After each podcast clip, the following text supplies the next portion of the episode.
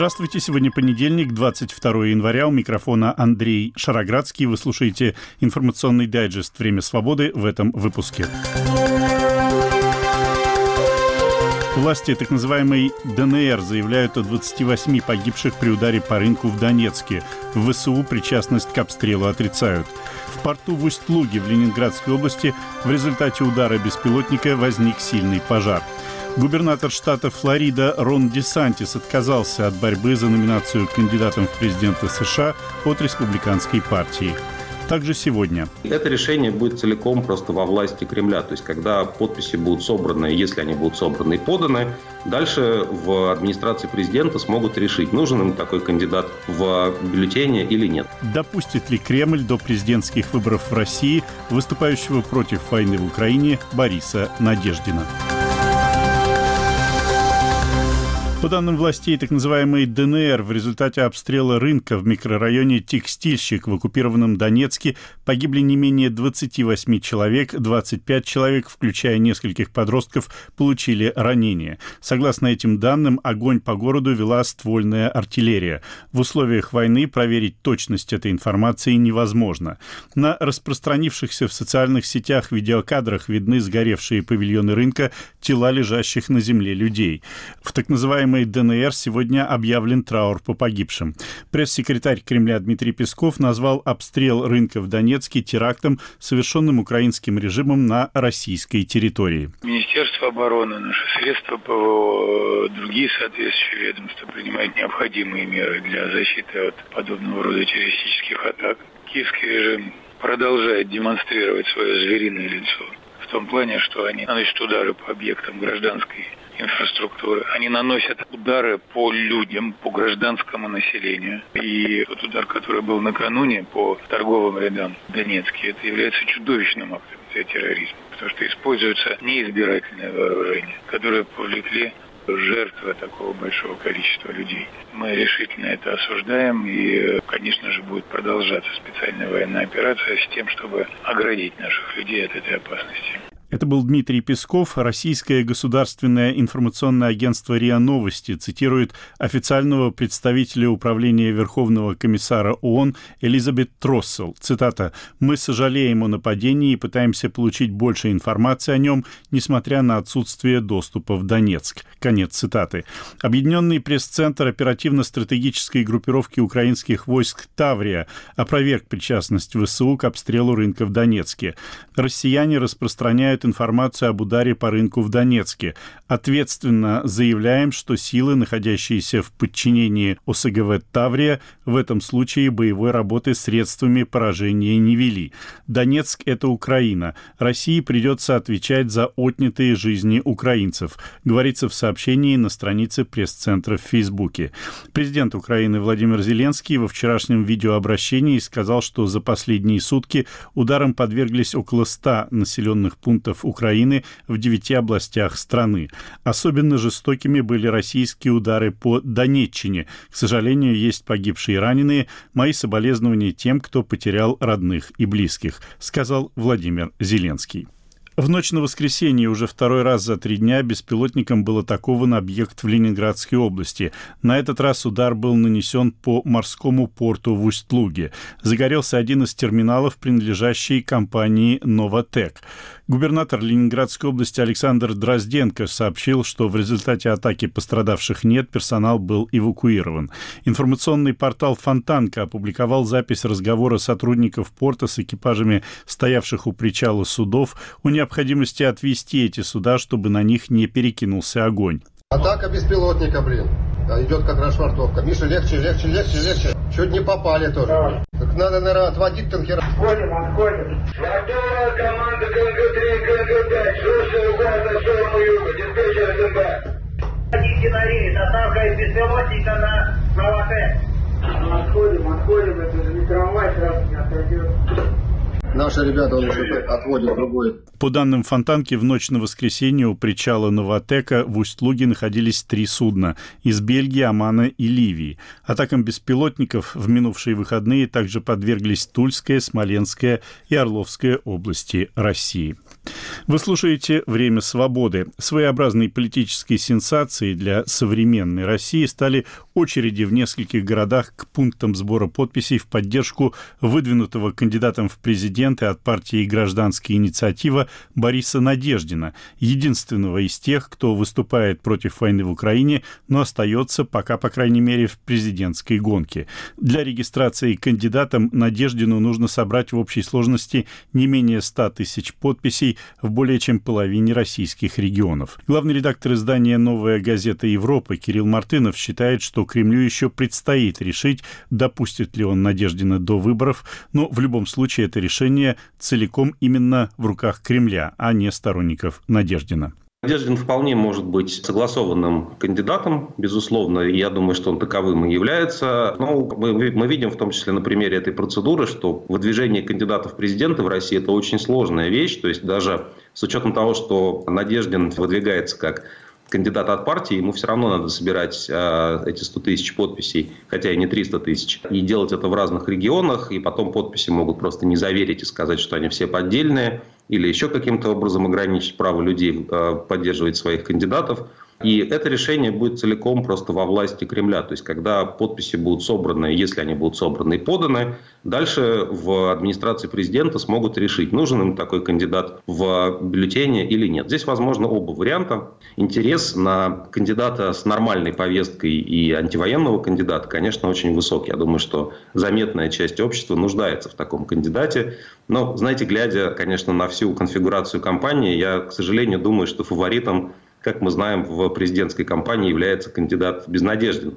И как бы, видимо, именно Безнадеждин будет президентом Российской Федерации снова, вне зависимости от того, что сейчас происходит, к сожалению. Но как политический симптом этого движения Надеждина это очень важно. Он показывает, что люди не сложили руки. Мне кажется, есть простой критерий. Во-первых, зарегистрируют ли Надеждина. Если нет, то да, действительно, он нарушил какие-то договоренности, если они были. А во-вторых, будут ли в отношении сторонников Надеждина его лично какие-то репрессии проводиться, как уже это было в отношении Донцовой. Если того, и другого, то есть если он будет зарегистрирован, ему дадут спокойно участвовать в президентской кампании, продолжать раздавать интервью, делать заявления, ездить по регионам, ну, значит, очевидно, что они договорились, потому что, ну, мы сами понимаем, что любого кандидата, который не то, не то чтобы опасен для Путина, но просто представляет ему некую альтернативу, пускай символическую, на этих выборах допускать не будут, и на этих выборах будут уничтожать во всех смыслах слова. То если он всем будет рассказывать, что война – это плохо, и что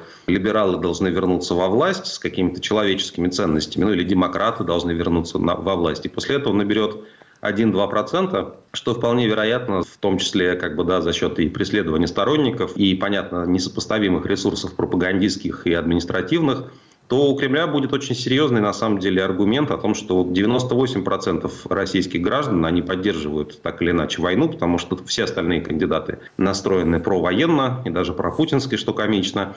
Если все-таки будет какой-то риск, что он начнет набирать 5 или там 10 процентов, да, в результате в том числе консолидированных действий оппозиции, которая находится в эмиграции, призывов голосовать со стороны лидеров общественного мнения, если будет видно, что, в общем, у Надеждина есть ну, достаточно весомый потенциал поддержки, превышающий погрешность статистическую, то здесь, мне кажется, для Кремля это уже может становиться некоторой проблемой. Да? То есть э, протесты и антивоенные настроения будут зафиксированы на этих выборах. Но пока, мне кажется, для этого предпосылок нет. Пока либо его не регистрируют, либо он набирает свои полтора процента. Это был главный редактор издания «Новая газета Европа» Кирилл Мартынов. Фрагмент его интервью телеканалу «Настоящее время».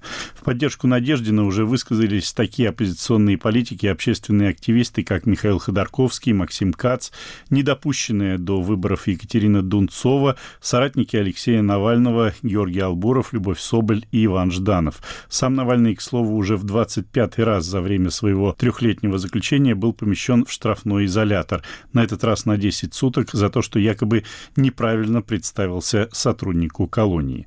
Тем временем жены мобилизованных российских военнослужащих, требующие возвращения их мужей домой после более чем года пребывания на фронте, посетили избирательный штаб Владимира Путина. Вот фрагмент диалога, который у них состоялся с сотрудниками штаба. Они там уже больше года.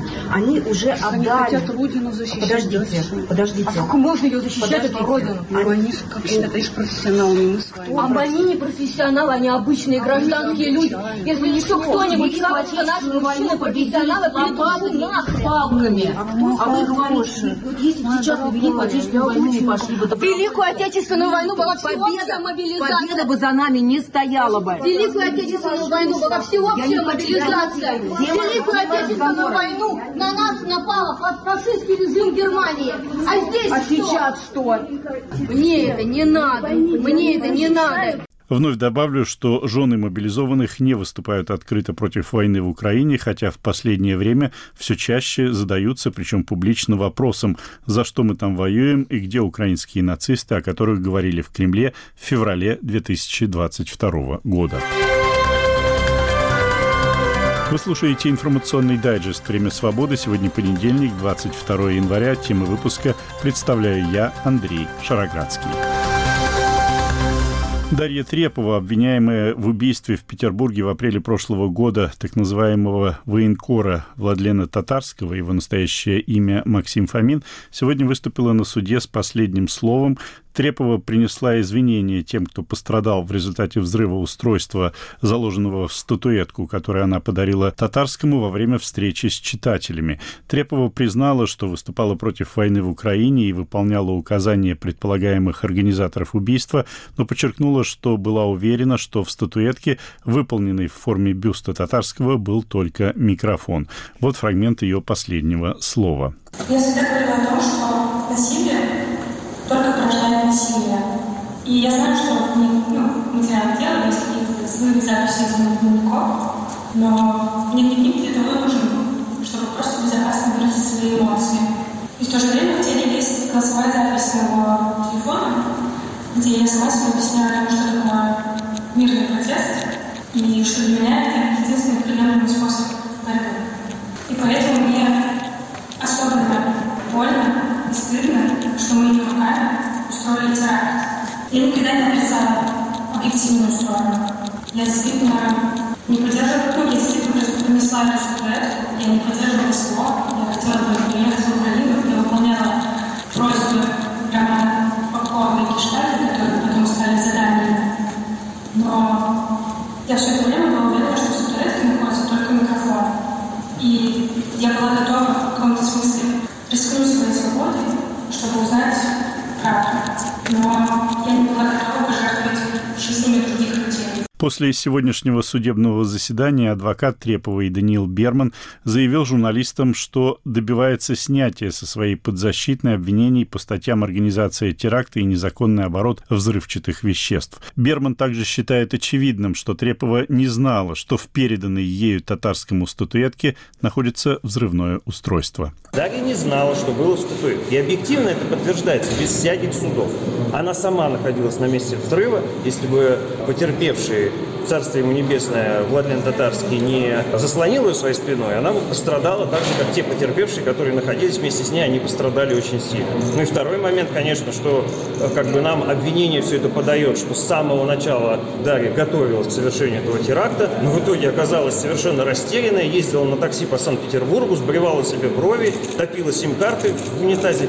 Не очень похоже на рассчитанного и хладнокровного террориста. Ну вообще, мягко говоря, не похоже. Говорил адвокат Дарьи Треповой Даниил Берман. Вы слушаете «Время свободы». Власти Башкортостана после массовых протестов против приговора общественному активисту Фаилю Алсынову постепенно усиливают репрессии против тех, кто в этих протестах участвовал. Глава республики Ради Хабиров вновь заявил, что протесты были инспирированы из-за рубежа теми, кто, как он считает, пытается развалить Россию.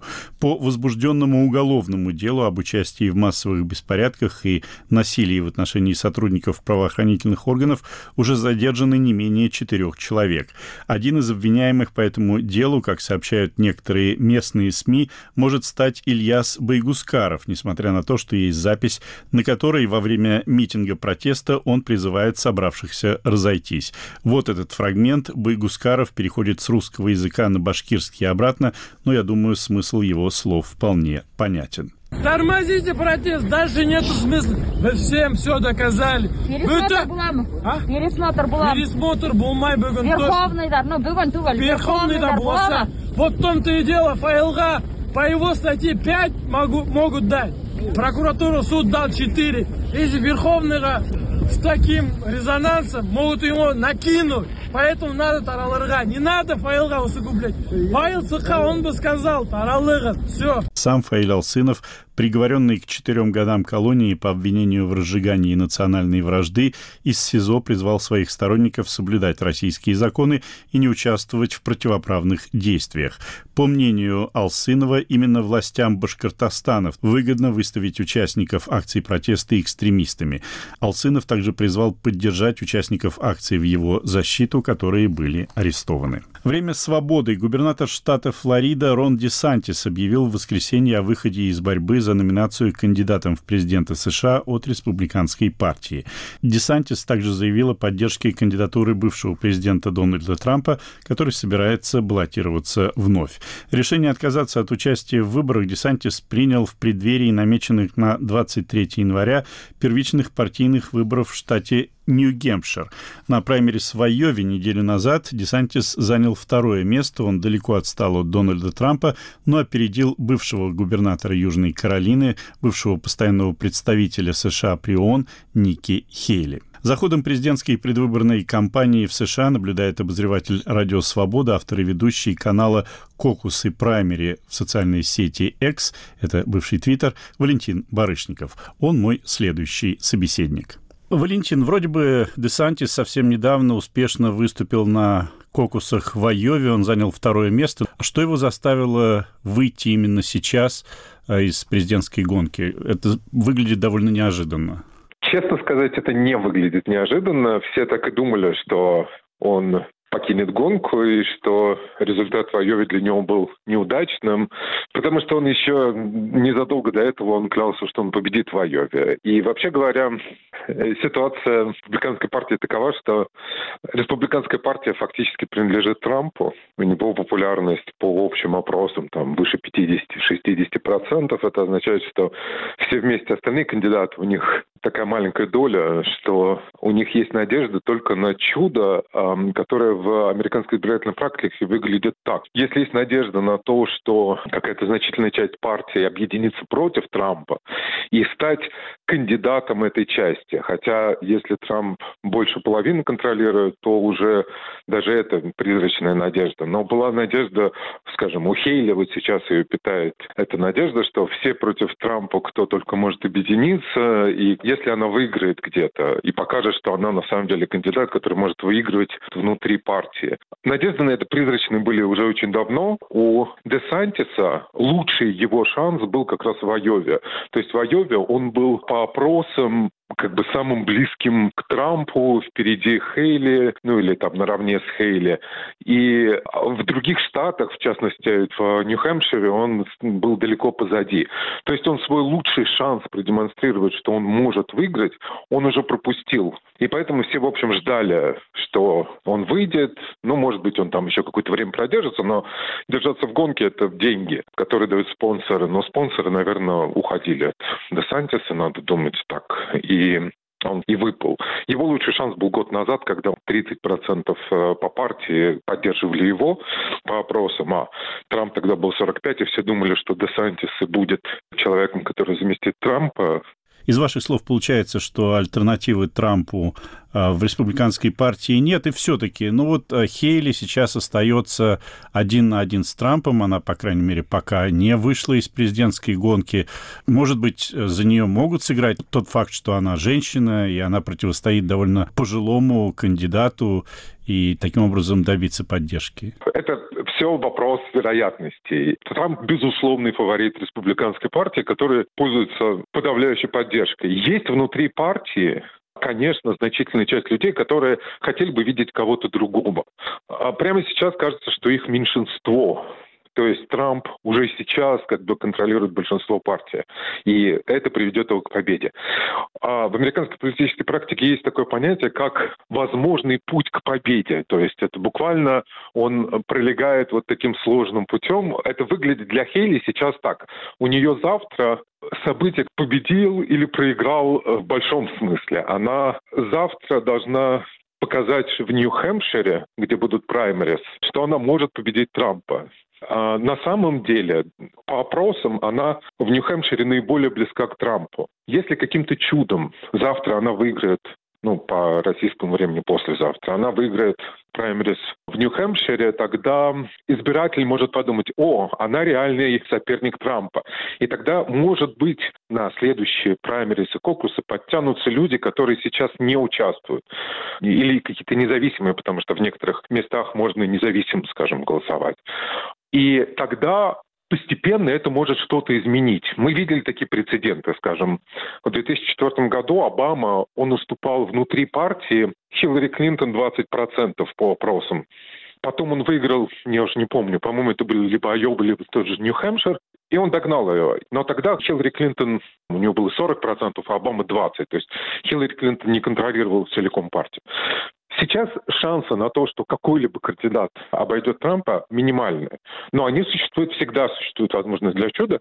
Просто для Десантиса это чудо уже не случилось. Для Хейли мы просто увидим, случилось ли оно или нет, завтра-послезавтра. Решение губернатора штата Флорида Рона Десантиса выйти из борьбы за номинацию кандидатом в президенты США от республиканской партии мы обсуждали с обозревателем «Радио Свобода», автором и ведущим канала «Кокус» и праймери в социальной сети X Валентином Барышниковым.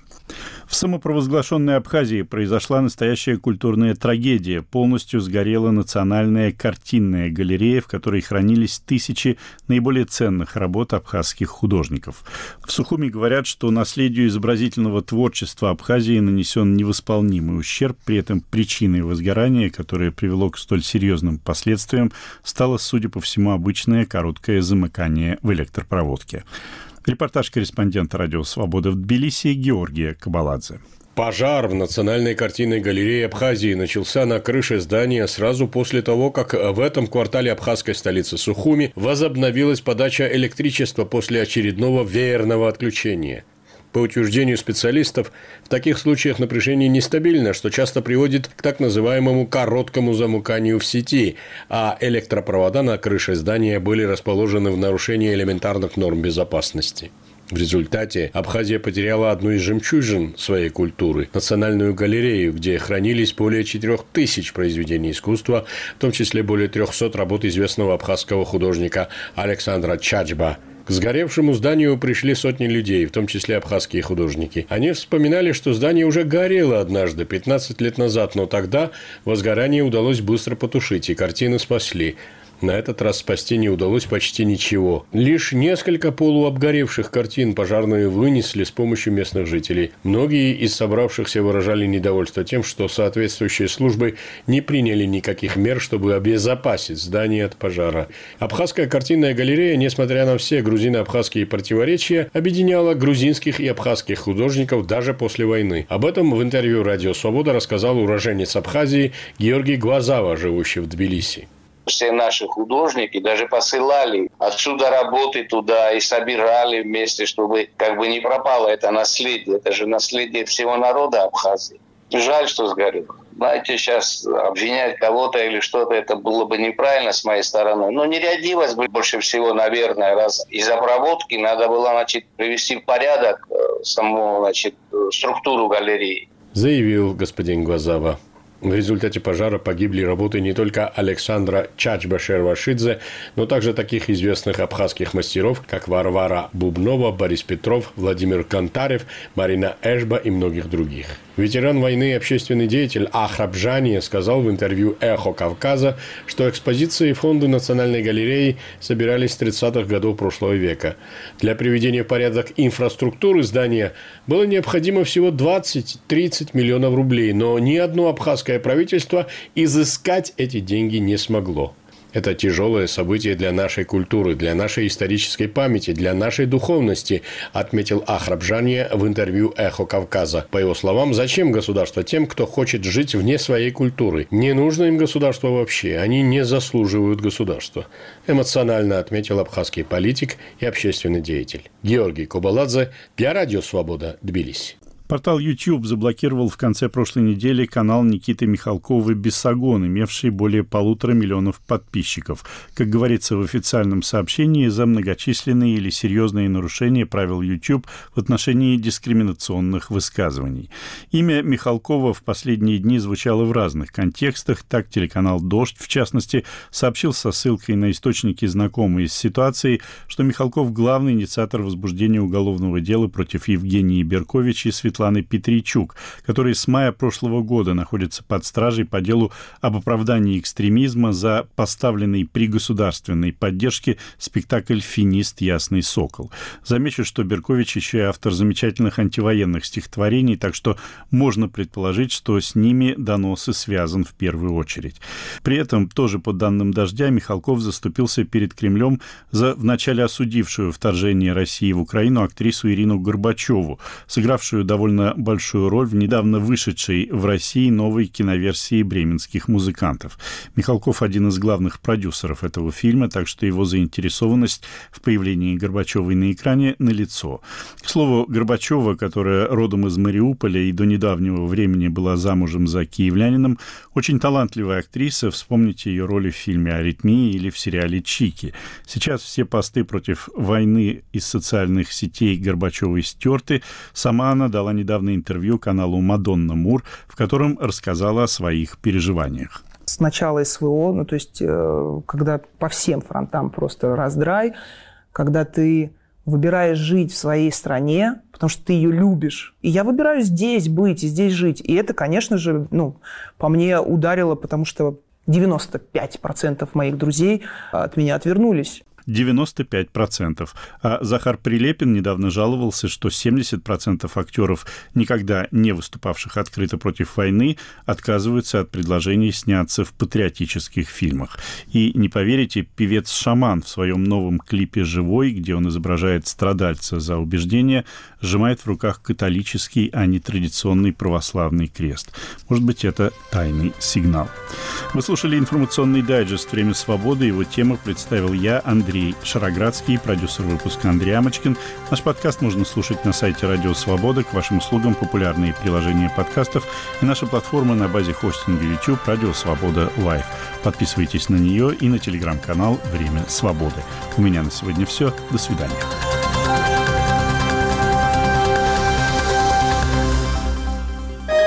Студия подкастов «Радио Свобода».